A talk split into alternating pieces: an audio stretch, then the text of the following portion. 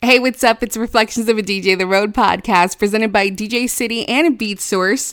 I'm your host again this week, Nudia. I know you missed the guys. They're still on vacation, but good news. They will be back next week, starting October 6th, with brand new episodes for you. We got such good feedback on our first best of that we thought we'd bring you another one. This time, we're going to highlight the trials, tribulations, and obstacles that some of the guests here on the podcast have had to overcome. This is the Best of the Road podcast, Volume 2 Inspiring Stories. First off, we head to Miami for episode 112 when the guys sat down with the legendary DJ Laz. At birth, doctors told his mom he had a 0% chance of walking. Laz's recollection of beating those odds was truly one of the most inspiring stories. You've got a very interesting I do. childhood Yeah. story. I do, I do. Yeah. And and it's a and hopefully whoever's listening to this, it'll inspire you and never let anything hold you back. Mm. Because at the end of the day, I wasn't supposed to walk. Yeah. Yeah. I was supposed to lay flat in a bed my entire life. That's what they told my mom when I was yeah, born. I saw that. You know what I'm saying? Yeah, it's crazy. And Well, it's like at three months, right? They uh, what do you call it? They, you had seventeen surgeries or well, something I, crazy. I don't right? know what, what at the timeline. I'd love to know where. I'm gonna Google myself after I leave this. Cookie got some good shit. 'cause you be like, damn, yeah. but I was born, right? Mm-hmm. Mm-hmm. My mom, my brothers and sisters were born in Cuba. My mom was 37 years old when she had me. Mm. So all of a sudden, oh shit, you're pregnant. Oh, that was unexpected. Okay, well, boom. Gives birth. And the bottom of my feet were touching my chest. Bottom. Think about that for a second. I got quiet. Wait. the bottom. so your foot, because this is on film and all that shit Yeah. too. The bottom, like this, mm. touching my chest. It was both- just resting like that. on both legs. Yeah, just there. So I have no joints. I didn't want to borrow you for a second. Push my arm back. Mm. Push it. I'm not holding them. Yeah. Do that one. Oh shit. Yeah, I don't want to hit you. No, no, I'm not, I won't hit because it, it won't go back. I have no Oh, joints. wow. Oh wow. So when I'm on the phone and shit, it's like, you know, yo, what up? Oh. And oh my God, that's some cool hip hop shit. I had a white girl tell me that one day. She's like, oh my God, I fucking love the way you hold your phone. Is that like some cool hip hop shit? It's like, no, it's having no joint shit, bitch. yeah, yeah. For real. That's wild. For real. There's fucking videos in the video. I'm telling you. And dude, it, it, it's just insane. So here's the doctor comes in. He tells my mom. that does look fucking cool though. The holding the shit. Yeah, and by the way, hang out with me. Hang out with me for one week. You'll be holding your phone the same fucking way. I swear to gonna do that God. shit. It's happened to all my friends. Yeah. It's happened to all my friends. Pass friends. him your phone now. You just hold it for the camera. That's- That's you. literally how I hold uh, like one of my boys' phone that I know was a dirty motherfucker. like, because this arm don't bend, and I compensate with my wrist. Uh-huh. So I'm like, yo, what up? That shit look cool as hell. Yeah. That's some cool hip hop that shit look fly as fuck. Right? so, so it's Like yo, Laz is feeling himself. Look yeah, at the way yeah, he well, holding his that phone. motherfucker. so here comes the Wait, doctor. is that the reason why you do voice text as well? Oh no, I'm just fucking lazy. Okay, cool, okay. Because I saw him do that, I was like, oh, okay, maybe, yeah. No, I figured that shit out. And fat fingers suck. Okay. I hit three of them at the same time. I'm like, yo, I'm just using my voice. and I love how people tell me you can actually do that, and, and it it does it perfectly. I'm like, yeah. They're like, oh, you're a radio guy. I'm like, no, just fucking talk. Yeah, yeah. So doctor comes in, tells mom, hey, listen, your son was born with a birth defect. I hate to be the one to bring the bad news to you, but your son will never walk. Mm. He'll lie flat in a bed his entire life.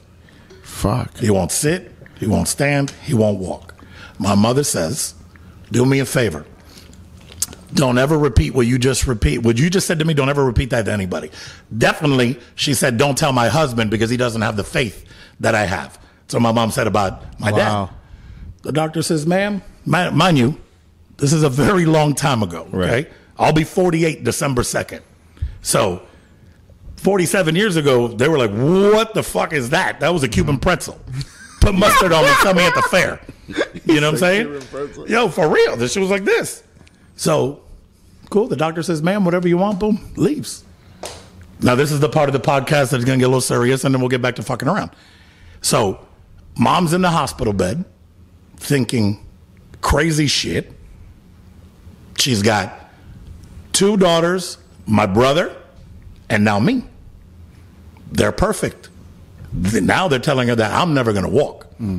Mom's sitting in a uh, hospital room by herself. She says that Jesus appears in front of her. All her hair stood up. Back of her neck, I mean, everywhere. She was like in awe. She said, This is what he said Have faith in me, your son will walk. Don't believe what the doctors are saying.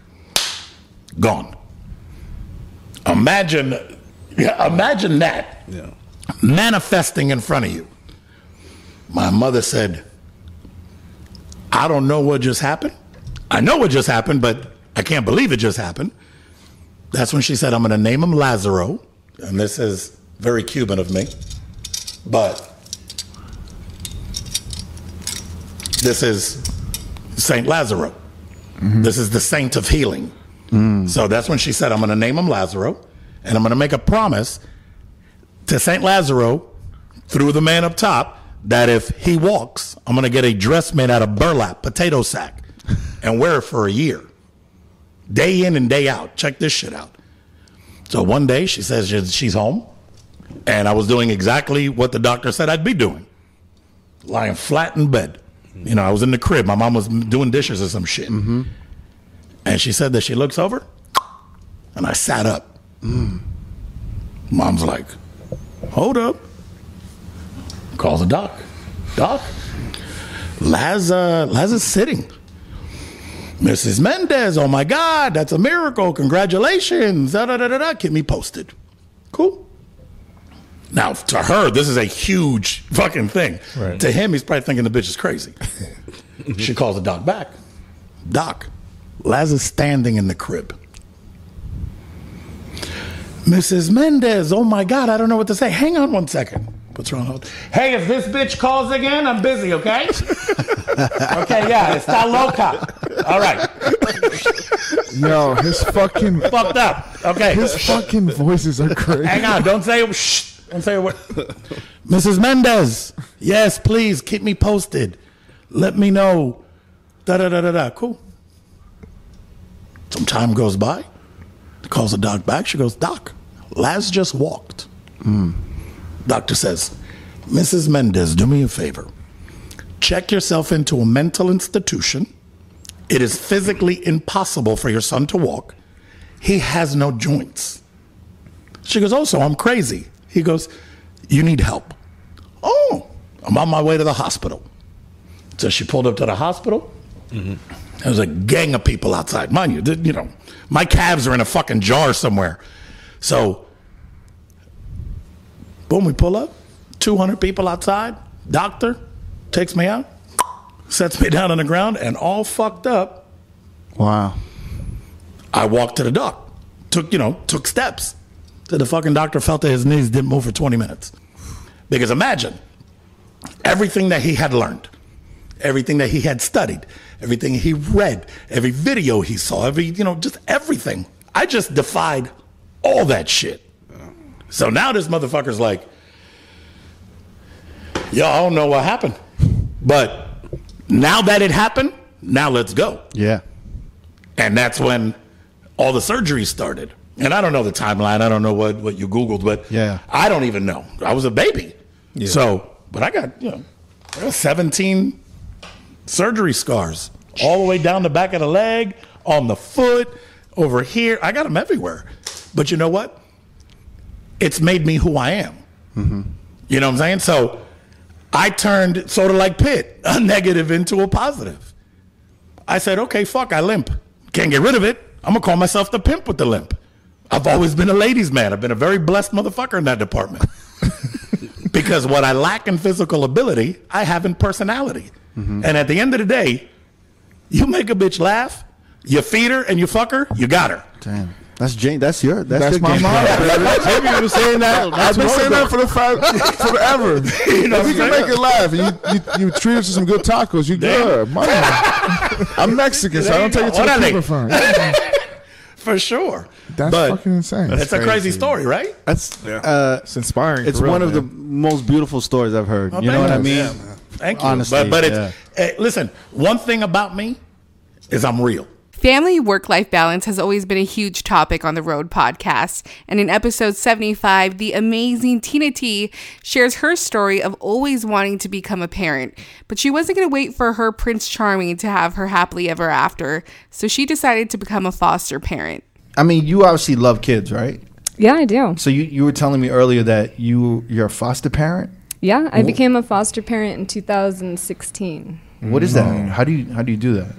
Uh, you start by just going to your local city website, and there's info sessions every week. So you start there, and then you go through um, eight weeks of parenting classes. Uh, that are these three-hour classes, and then you go through background checks and fingerprinting and friend referrals and home inspections and all that. So the whole process, the when I did it before, it took me about a year, Yeah. and then this time I just reopened my license again, and they've shortened it to like two and a half months. Mm. Mm-hmm. So, uh, So you had the kid for a year? no, I had four kids over mm-hmm. the course of a year, one at a time. Okay. And this was actually when I was still DJing. Like I had to obviously do a little bit less of the out of town gigs, but I was DJing in town. It was the first time I ever found myself at a gig at one in, one two in the morning where they said, "Can you stay an extra hour?" And I like had this moment where I was like, My babysitter's leaving in 20 minutes. like you hear about it, but I was like, I can't. My babysitter won't stay past two. Yeah. And then I was like, and obviously I never got booked there again. Really? I, I mean, it's it must be hard. Like, well, it's especially hard when you're like a single mom because I mm-hmm. don't. I Yeah. had to, babysitters are expensive, Yeah. like a couple hundred dollars. That's crazy. A crazy. night? Well, when you're out, you know, you're out from like 9:30 p.m. to 2 a.m. Oh, yeah. Oh, yeah. Yeah. I There's, have single, a. there's some single. There, are there single mothers DJing out there? I don't has think. to I don't that we know know. of. I feel like really that's no. not I'm like trying to think. I'm not, not I have a new them. respect for single moms for sure, especially are. if they're working full time during the day. You know, I have a flexible schedule, so I made it work. Yeah. but it's hard. Really. So hard. wait, you didn't have all four at once, right? No, I had one at a time. I was Pause. licensed for girls ages six uh, to up to eighteen. Talking about children here. I know, I Cricket, know. I please. just hear all four at once, and uh, Yes.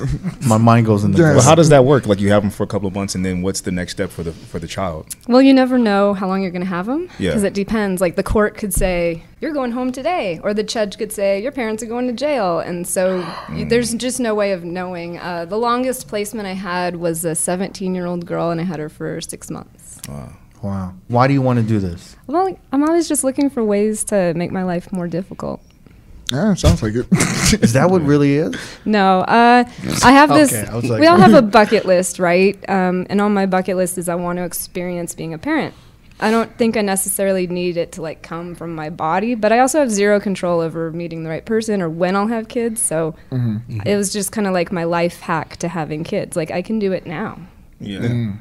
Is there also a fear to have your own kid? So you were like, let me try it out this way. See how it works. Not a fear of parenting a kid. It's more of a for me personally. It's like, and I think there's a term for this where you have a fear of giving birth. Like, Yeah. can you imagine pushing out like a watermelon size? From it just freaks me out to think about it. I don't think all babies are watermelon size. Unless like Most. You would definitely. I was a watermelon size. I was. That, I was going to say that, but I don't think that everybody comes out like me, Tina. You'll be okay. I don't know. I don't think it uh, requires you know to be a mom to be a parent. I don't think it has to come from me. So you Yeah. don't want to go through that whole process of carrying a kid for nine months? Mm, I mean, I'm okay without it. Now that I think about it, I don't even think I know any female or women DJs that have kids. I do. I do. You do? I do. I a do. I couple. don't Not know. many. I don't know any. Yeah. What's it? Uh, that shorty Wendy. Yeah.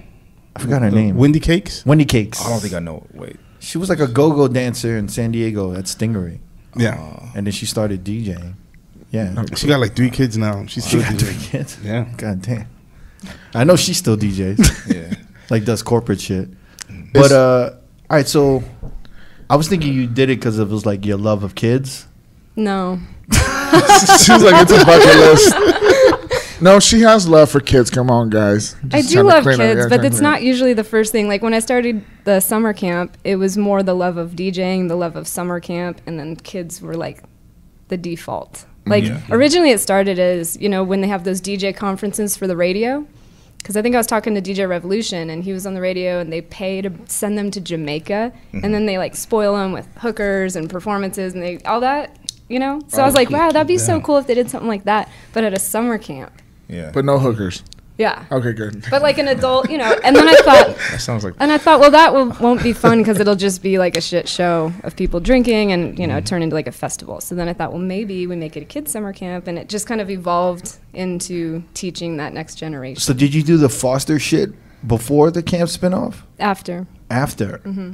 I started Camp Spinoff in 2010.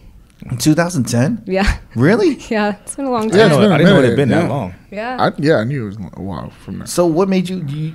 So you didn't know shit about kids, but you wanted to do this? Okay, I have a quick question. What? How did Weird. walk us through? You pick up the kid. What's the icebreaker? What I'm do you take It them? doesn't even sound. Doesn't even I, make sense. I'm, I'm trying to figure out like what do you? icebreaker. Yeah, like what do you do? Like you take them? I don't know, McDonald's or you take them to dinner. What do you like to? I, that's what I'm trying to McDonald's is the icebreaker. I Tina don't T, know. let us explain, Explain something. to us. I'm realizing, yes, welcome to my weird world. No, It it's not weird. It's pretty interesting. to say So, the least. um, when you pick up the kids, they actually show up with okay, literally. where do you pick them up at? Like There's Cord? this place downtown Okay. in Las Vegas called Child Haven, mm, but Okay. it's like institutionalized living. Wait, we're talking about spinoff or what No, we- we're talking no, about we're talking about the foster. foster. kids. Okay, okay. bouncing around. Get it together here, Cricket. Fine. okay, we're talking about foster care. Yeah. Okay. So um, I get a call from someone at placement, and they're like, "Hey, we have this awesome ten-year-old girl, and she needs a home." And I'm like, "Okay." you make it sound like Uber. Well, their pla- placement workers are like used car salesmen. Okay. That's their job. They're like, we see you're only licensed for one, but we have a sibling group of three. We can change your, you know, they're like that. So I'm like, cool, I'll come down there. Go down to Child Haven, which is actually double double barbed wire like a prison. Wow. It's actually like now illegal. So, anyways, I'll get to that later. But go down there, meet the kid, pick them up. So they leave with literally a garbage bag Damn. because they don't have anything. So the first thing you do when you bring a kid home is we go to Target or Walmart, we get underwear, socks. They don't have anything. so shopping spree off the school rip. school supplies, all that stuff. That's like step number one. Um, and the kids are cool. Yeah, there was one time where a girl cried the whole way in the car. And it didn't. The ice didn't break. We went, got all the clothes and everything, and then when we came home, my two dogs. She was sitting on the couch, and she did not break a smile once. I felt so bad. My dogs jumped up on her, and she immediately starts this huge smile, laughing, playing with the dogs, and then it was broken, and we were good. So. Okay. So you never meet them before that moment, like No, you pretty much have to agree to it when you go down there. You're going because they don't want you shopping for kids, and you don't want to meet a Yeah. kid and leave without him because then they feel like, what did they do wrong? Exactly. Yeah. Yeah. I still don't understand why you're doing this. It's she wanted to be a parent, and, Uh, but it's not just- necessarily do it by her, like have herself. She just wanted to, you know, experience the. I, I don't. I don't. I He's don't still not understand. I don't get it. No, here's the I thing. don't Here's the thing. I don't get. I thought that when you have get a foster kid, that you take care of it from the From young baby. age until like they're Oh. like adults and ready to Yeah. leave the house. So the goal of a foster parent is to reunite the kids with their biological family as long as it's safe. Oh, okay. So you do have to give them back to sometimes a family that you Oh. might not agree with, but you also really have to not judge. So you really can't get attached to the kids. You're like purgatory. pretty much. little yeah, bit, right? is the hard part because they do go home, but that's fostering. I'm not adopting. Oh, Adopting Oh, is like where you want to keep the Yeah. Mm-hmm. kid forever. Fostering is, I, I literally just want their foster their experience in foster care to not be traumatizing. They can look back and be like, yeah, I was in foster care, but I met Miss Tina and she's this cool DJ and we got to have fun. Like that's the way I want them to look at their experience. And a lot of kids have really horrible stories from foster care. So Yeah. if I can be that one like good thing, then that's kind of why I do That's it. cool. I That's like crazy. That's amazing. Next up, we head into an early episode of the Road Podcast, episode 22, where Mega Man opened up about the abuse he suffered as a child and how it followed him into adulthood, but music always served as his escape. I'm obsessed, and he got me obsessed. But we talk about pain and creativity, mm-hmm. and how pain and talent, or pain and creativity, are almost hand in hand. So, like the, the the people who experience the most pain always end up being highly creative or very talented in something because it's an obsession in this one thing, and it's almost like an escapism, right? Definitely. Yeah. Yeah, for me. Yeah, definitely. So I mean, going into that, I, I believe this episode will will be surrounded around pain And creativity. and creativity. So when he says uh, he was being bullied, and you were talking about abuse, like ba- basically like molestation, right? Well, it was it was. I'll give you an example. It'd be like if I didn't eat what she had made, then she would say, "Michael, you know, I have a surprise for you," and I'd walk in and she'd beat the shit out of me with whatever random object object she had at the time. Oh, so it was really abuse. Yeah, yeah. Oh, okay. Oh, this was a was- babysitter. yeah, this is a babysitter. Okay. yeah, back What in the day. was she Latina? Because that sounds like some Mexican uh, traits there. well, you know, I, I would I would try to tell you what she was, but I disassociated so much. I barely. Rem- I almost don't remember three years of my childhood because of this. Wow. Yeah, Sounds crazy. But see, I didn't really know that it was this bad until um, a few years ago. I started having anxiety for no reason, and I was trying to figure out where it was coming from, and then that's Mm. it. Kind of led back to digging real deep to find out So that it was that. When you were getting abused like this, what was what was the like? How old were you? Three, four, five, six? I mean, it's hard for me to really remember Mm. because it's I'm serious, like it's like blacked out almost. And, and then when, what's weird is when I go to try to think about it, it's like my brain almost like goes to something else.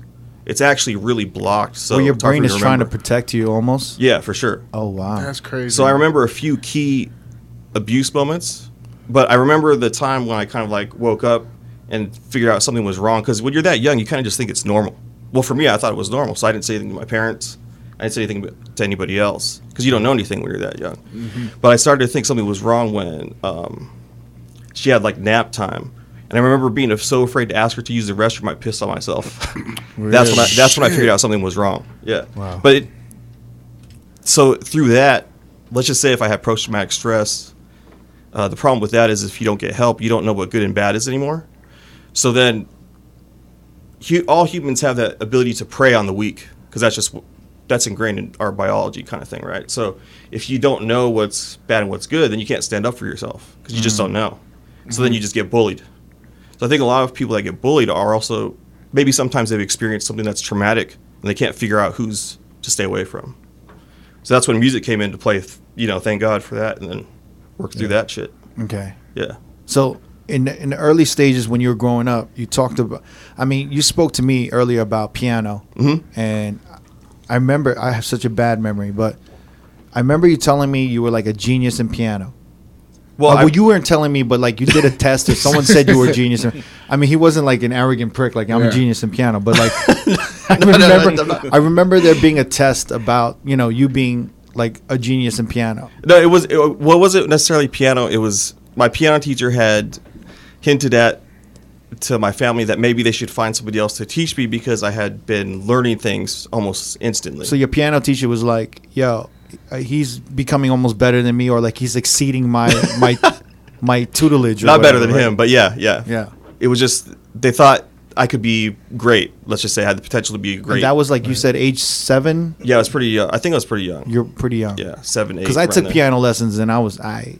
I don't remember shit from it, but yeah. Yeah, but I lost a lot of the skills from back then. I lost some of the muscle memory because I I stopped because I got kind of bored and also was probably experiencing weird feelings of going to sc- you know going to elementary school and all that stuff. So, it was that abuse from the babysitter, and then also at school, you were kind of what like socially awkward, yeah, definitely, definitely. and then you were getting kind of bullied at school. yeah, actually, I think it was like the first week of kindergarten. Some some kid That early? Yeah, some kid some kid had punched me in my face, and uh, there was blood everywhere. And I remember, I remember I lied to the nurse about why I had the bloody nose, but I couldn't tell you why I lied. It was almost like I was used to making a story the whole time with the babysitter, so it was just a natural instinct to lie about. Oh, I fell.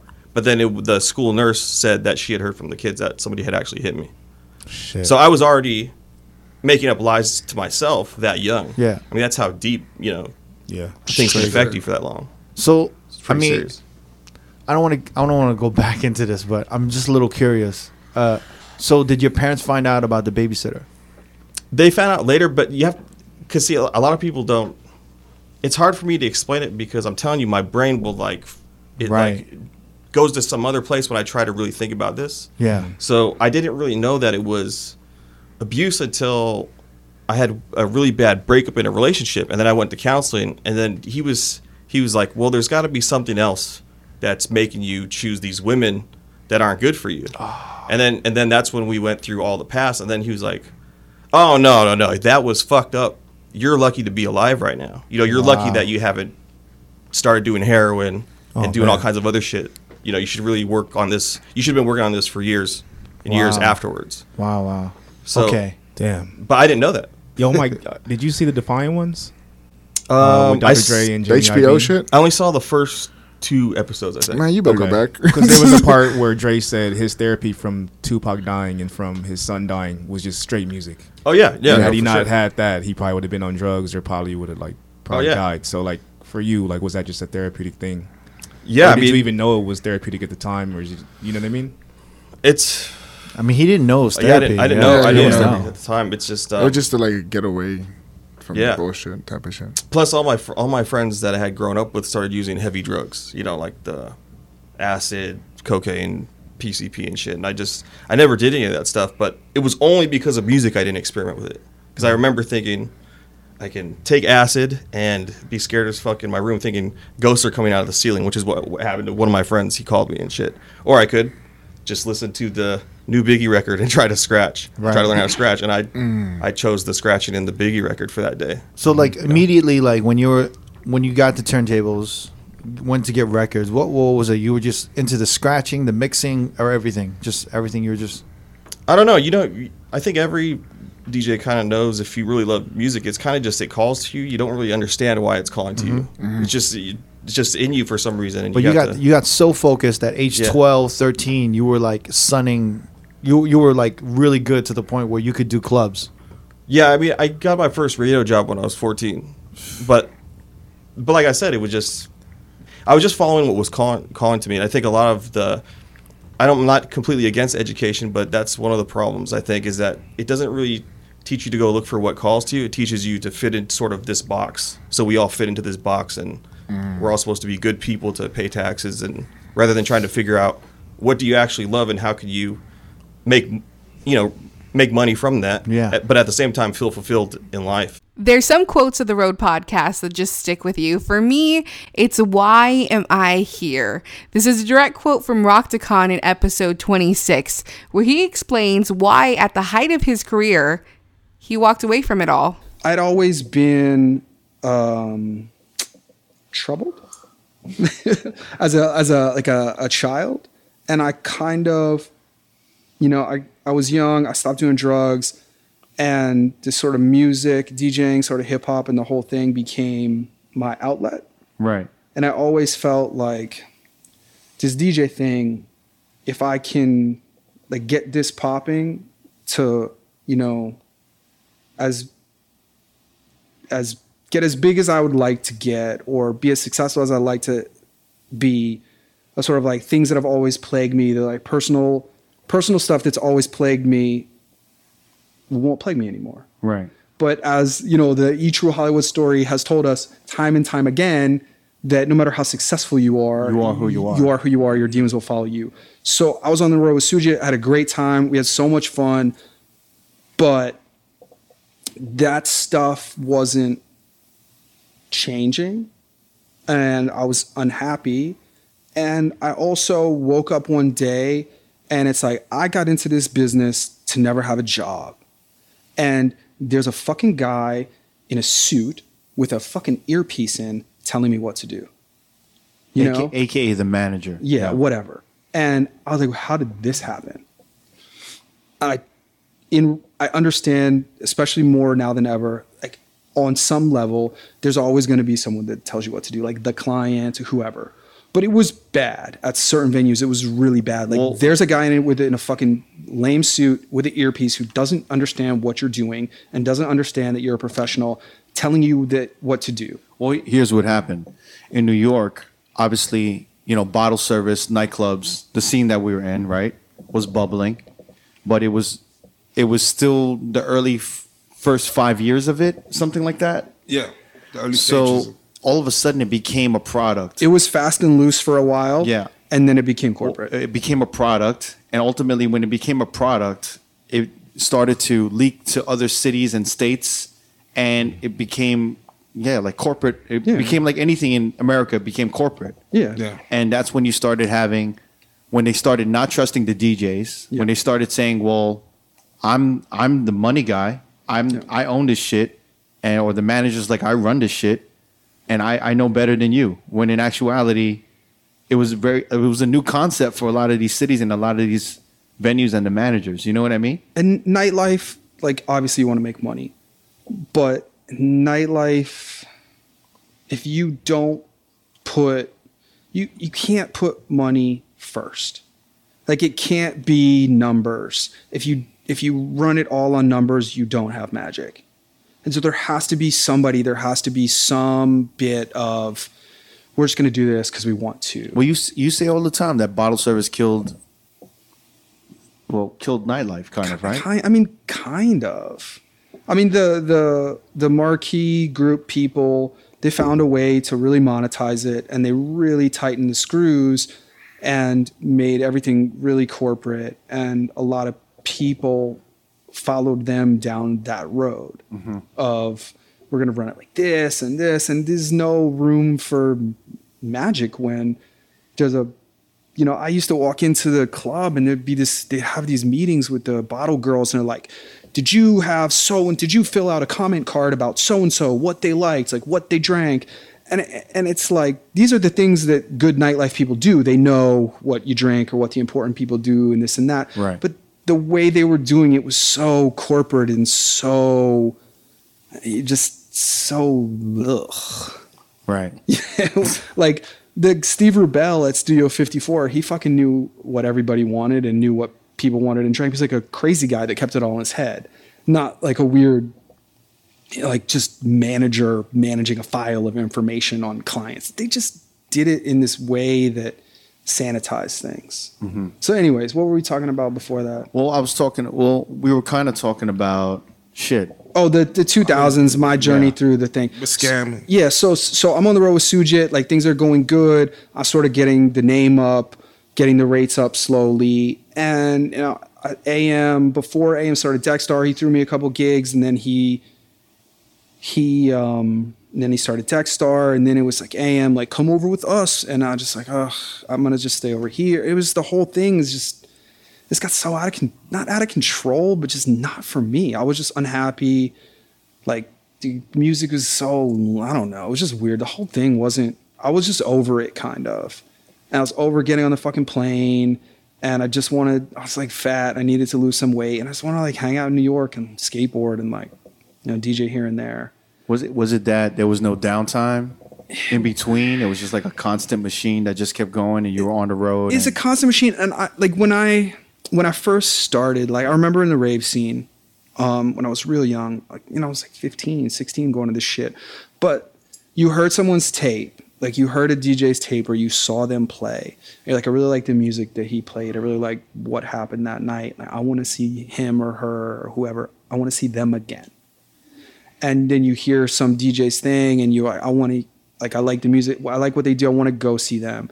The this the oh the 2000s bottle thing was not about us like people didn't come to the club to see me or to see they came to see am right mm-hmm. like am could tell sell tickets but they weren't there to see us like and it, i got to this weird place where like i'm making this money and it's uh, it kind of felt like a little bit of a pyramid scheming kind of thing where it's like, what are we really selling them? And like, why am I going to this place for $2,000 when like they maybe can't afford this? And like, nobody's coming because of, because of me. So like, why am I here? Like, why, why am I here? so it was was it kind of like, oh, he's a white dude. He's kind of like AM. He's on that rock shit. So we're gonna book Rockticon. Well, I no, I mean, I think there's people that book me. They're like, "Wow, you're great. Like, we Right. like having you at our club." But there's also Suja's thing was always like, "We'll get this. We'll just get the money. Just go get that check," and which is absolutely an appropriate way to do business. You know, Yeah. that's how you do business. But I'm like, so I think, I think he I think if he had been more selective about where they sent me and kind of, I'm, you know, a diva, like you said. and so when you start sending me to, you know, like Milwaukee yeah, or uh, Milwaukee was actually fine. I don't, e- I don't even know if I ever went there. I don't even mind doing that stuff, but it's just the times where I would get up and be like, what am I doing here? Like, why am I here? And this makes no sense. Like, nobody's here to see me. And I'm sure, yeah, I'm going to get this check, but like, what am I doing here? There was like a lot of those times, and it just was not sweet. And I had my own personal stuff going on, and I just, I got bo- it just got boring. It was really exciting to put the music together. It was really exciting when Serato first came out to like cut this, edit the song up, and do this, and look at this thing we've done for a long time from this new angle. It just got fucking boring, and I just didn't. I didn't feel fulfilled, and there was the, just there was pressure from AM to like come do the Dexstar thing. I didn't know what I was gonna do. I was gonna maybe like get into doing more like house stuff, and I just kind of lost it. I, I was already burned out, and I kind of had a summer of 2008. I didn't do much. I did. I worked Saturdays at in the Hamptons, and I got Yeah. great money for that. Suji got me great money, and I that was kind of like the only gig I did that summer. I did a, a few other things here and there, but I was making like two grand Saturday, every Saturday night. I kind of didn't have to do anything else. I mm-hmm. did a little of this, a little of that, and I made good money and had I lost a bunch of weight. I was skateboarding all the time, and then it started to pick back up. And they were I was talking. I was at Tao, and Omar was kind of like I was driving around with him somewhere, and he was like, "Yeah, we, we should maybe start really using you again." And blah blah blah. And then they booked me for I can't remember. I think it was for Tao. I go to get on the plane, and the flight's delayed, and this and I'm like, I want to go home. And I was thinking about Vegas. I was like, there's tons of DJs there. Somebody could do it. Crooked could do it. And I just I asked the stewardess. I was like, I'm gonna get off. She's like, you can't get off. I was like, the door's open. I can see it. And I was like, I'm getting off. So I just got off the plane. I said, I'm not gonna make it to Vegas. And that was kind of the that was that was it. I still worked here and there, but I was basically like, don't book like run the shit by me. I'm probably not. I'm probably gonna say no. So I, I remember that morning, and you were texting me. Yeah, I'm, I'm headed to Vegas. I'm like, all right, cool. And you'd be like, I'm on the plane. I'm like, dope.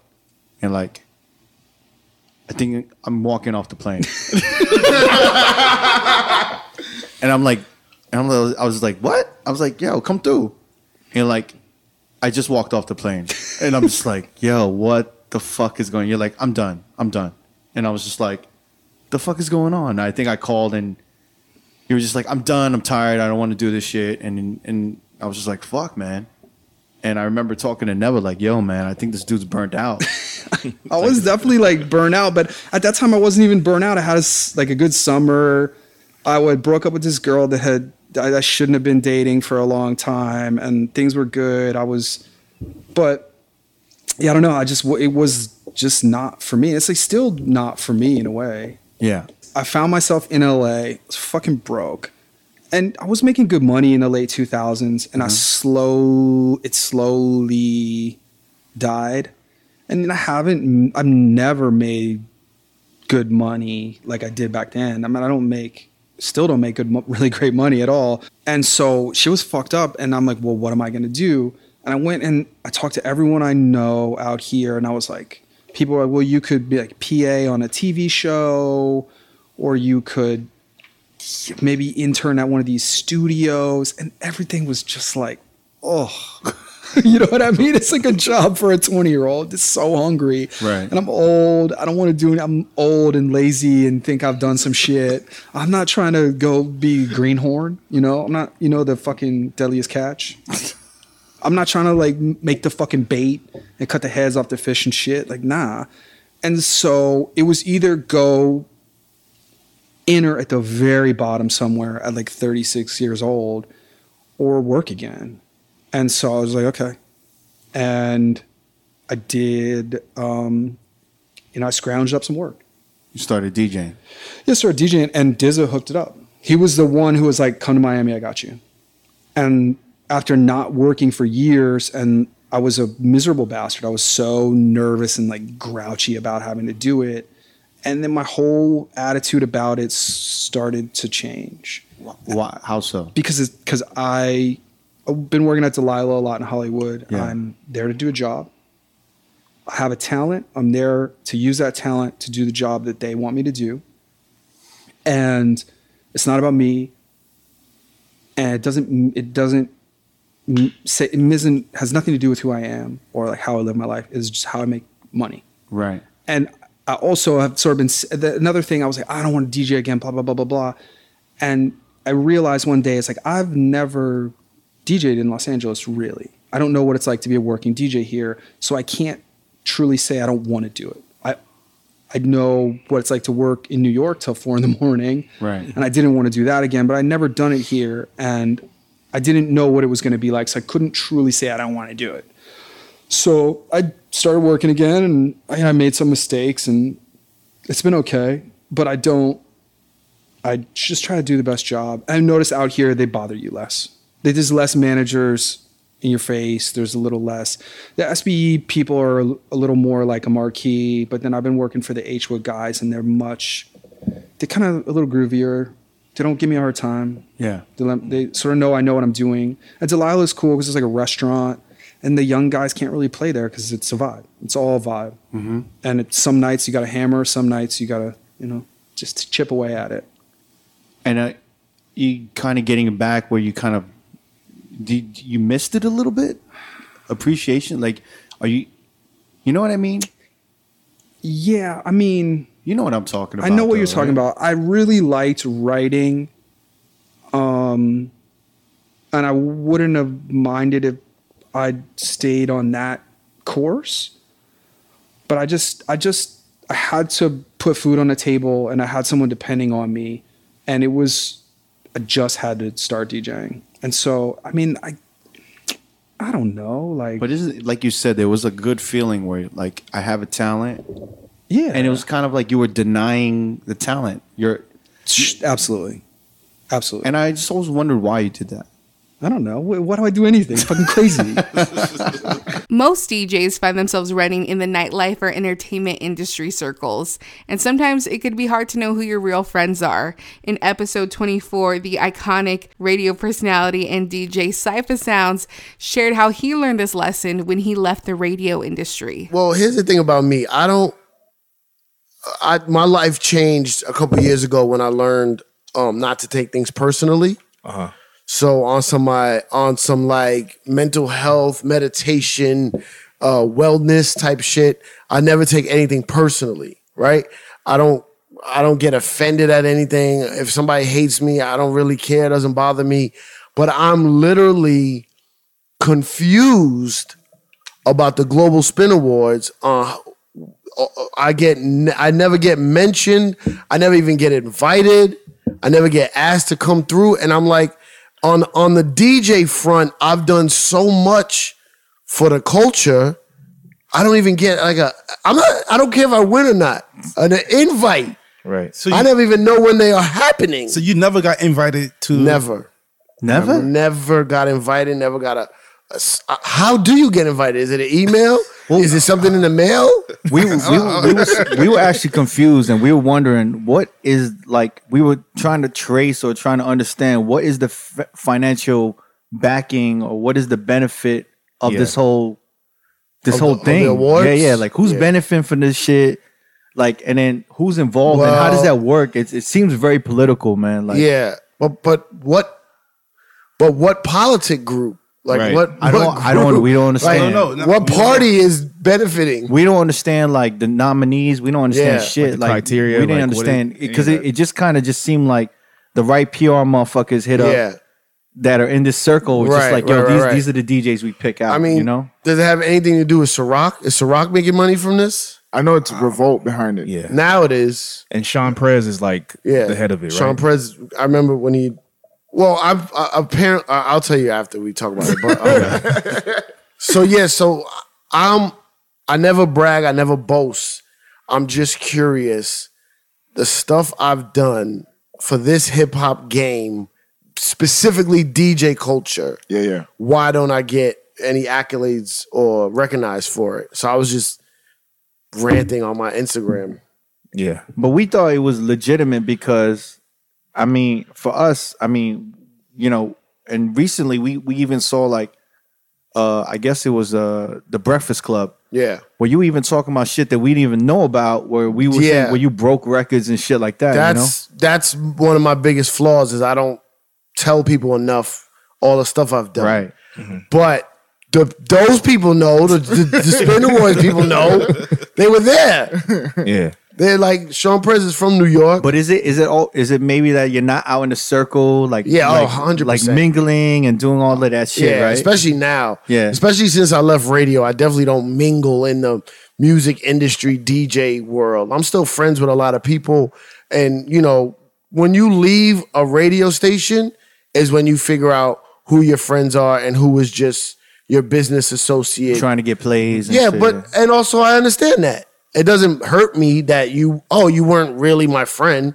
We worked together. I worked at a radio station, you worked for a record label. Your job was to schmooze me and get me to play records. Some people it was more than that. I've been to some people's weddings and, or their you know, personal parties and sometimes it was just business, you know what I'm saying? Yeah. But yeah, I definitely don't politic at all. I don't care. I don't like it. I think it's crazy just how humble you are, man. Just like Sorry. Nah, man. That's I mean, good, man. That's, It's good and it's bad though. I mean, you know.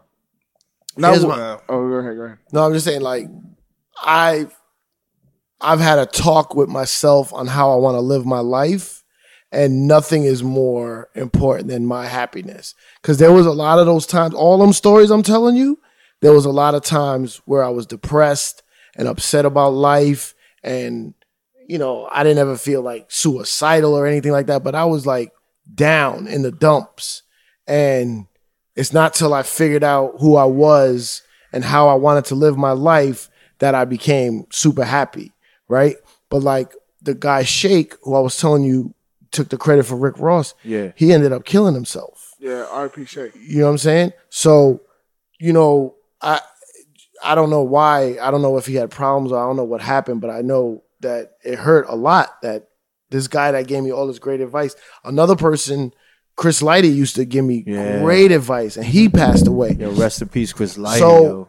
I'm always I feel life is precious and I would like and then I also turned down a lot of shit, right? Rihanna, she did tell me to be her DJ and go on the road with her. And I wanted to stick at the radio. And then Max Glazer, right? yeah, I gave it I gave it to my, but look, all my people know like Max Glazer is my brother. Like as soon as she as soon as I said I can't go, I said I got the perfect guy for you, right? Pitbull asked me to be his DJ. But all this is because I was so loyal to Hot 97, I wanted to stay on the air. Um, so I don't have regrets, but I'm just saying, like, it's it's also my fault. Like, I could have went on the road with Rihanna and produced for her and DJ'd for her and been at these huge, Right. you know, fucking. Well, I mean, it wasn't your fault, but I mean, you created such a huge legacy on Hot 97 too at the same yeah, time, man. that's what I'm saying. But it just, it's at the end of the day, my last two years of Hot 97 were miserable. That was Like, what, uh, 20, miserable. 2013, I left 2014? February 2015. Okay. So it was miserable the last two years of a place that I loved going to every day of my life. Why? Why? Just new management sh- getting shifted around, Ebro getting shifted around, Angie leaving, Mister Cee leaving. It was cra- it was fucking crazy. It was like it was like my home. Like my dad died, my stepdad came in. He was a dick. You know what I mean? Like, and I moved out. I was pissed off. I moved out, and all this stuff was happening. But then I talked to myself. I said, "Yo, none of this is worth the happiness, right? Like I have, like I know what I want to do. I like going home, watching TV, and eating chicken wings. Like I don't like popping bottles at the club. I don't wear jewelry. I, I don't judge anyone who does. It's just not my thing. I heard you speaking about this. I think it was on um, the Breakfast Club about like the eating, like not a disorder, but like, Oh no, I have an eating disorder. but I have like the kind of the same thing where my weight fluctuates up and down, and because I overeat Yeah. out of stress, but also to keep myself up so I can keep working, Yeah, and then also like on some like weird reward shit yeah, where you like overeat. I don't, you know what I'm saying. So I go through the same shit too. yeah. There's a bunch of the eating disorder. There's like so many, and people don't even like. You just get made fun of. Like ah, you fat, you fat fuck. Like I'm hurting inside. It goes back to the depression. You did the 40 day reset. Is Yeah. that what it's called? I did that. Before, What, yeah. did that con- what did that diet consist of? It's like um Because I remember you used to put up like uh uh chipotle plates, which is like Yeah. tomato on the stage. yeah, it's like it's like 40 day reset is uh a fruit in the morning, orange, apple, strawberry, or grapefruit. Then two and a half hours later, you got to eat a protein and a vegetable, like a some steak and tomatoes, or chicken and cucumbers. Or fish and celery. And then another two hours, you eat another fruit, but it can't be the same fruit you ate before. And then another two and a half hours, you eat another protein and vegetable, but it can't be what you ate earlier. And it just keeps shocking your body and every two hours. But it's hard. How much did you lose shit on that? like, oh, 55 pounds. In Fuck. 40 days? Uh, maybe a little more. Oh, shit. Because I was man. fucking up cheating. Yo, I still that- lost that's a lot. lot of That's work, though, lot. right? 55 is a lot, bro. Yeah. God I went damn. from two, 250 to 195.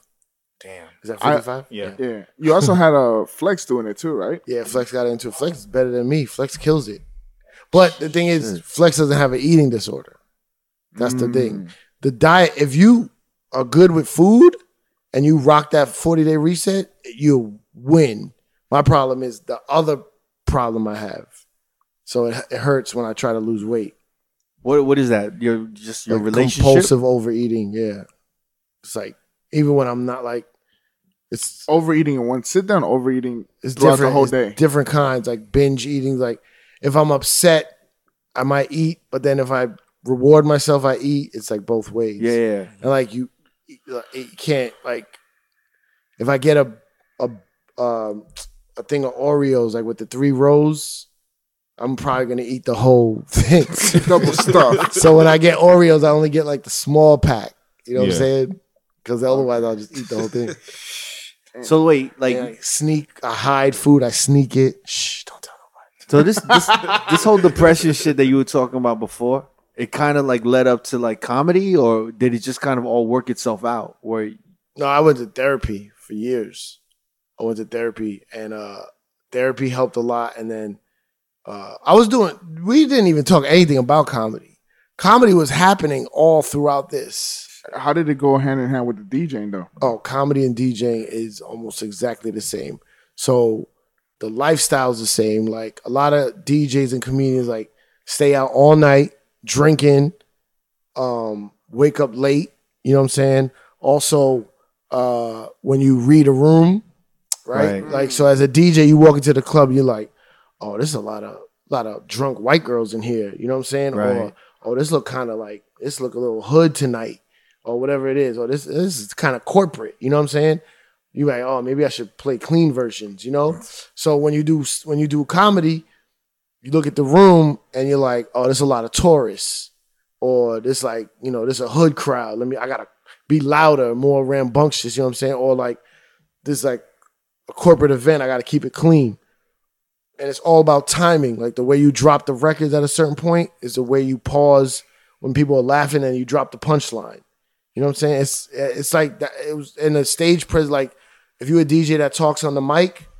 When I used to go on stage, I didn't have the fear like of new comedians.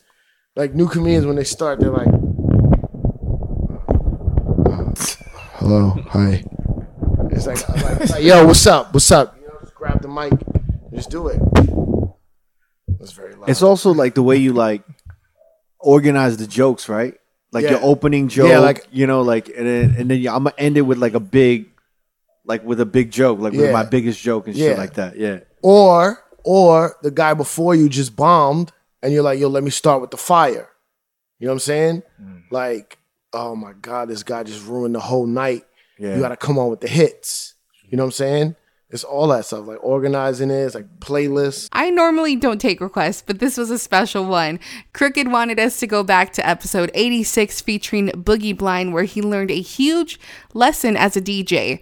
I guess all I could say is never underestimate the relationship between a DJ and their speakers. I'll let Crooked explain the rest. Hey, yo, blind. I got a story. Do you, I don't know if you remember this. He, I'm gonna put you on blast. I'm gonna put you on blast. Let's hear it. yeah, please. I'm gonna put you on blast. I don't know if you remember this Oh, shit. man. Are you going to talk about the story when you didn't? You told me that somebody took the speakers, and I was, I was. Wait, wait, wait, wait, wait, wait, wait, I wait. Let me tell. Let me get my. Paint us a Let me picture, get my Kurt. shit off. Pause. Let me. Uh. Let me tell the story. Spicy. Yo, th- this is the kind of relationship that me and Blind have, though. It's pretty funny. Mm-hmm. So I think we were. I was coming up into the DJ shit, and then this is when we were like all just like grinding, grind like trying to get any gigs we could. And my boy was opening some club or something, and he didn't have no speakers. And then I was like, "Blind, can I borrow your speakers?" Yeah. And I don't think I borrowed the amp, but I borrowed the speakers, right? Yeah, you borrowed yeah, yeah.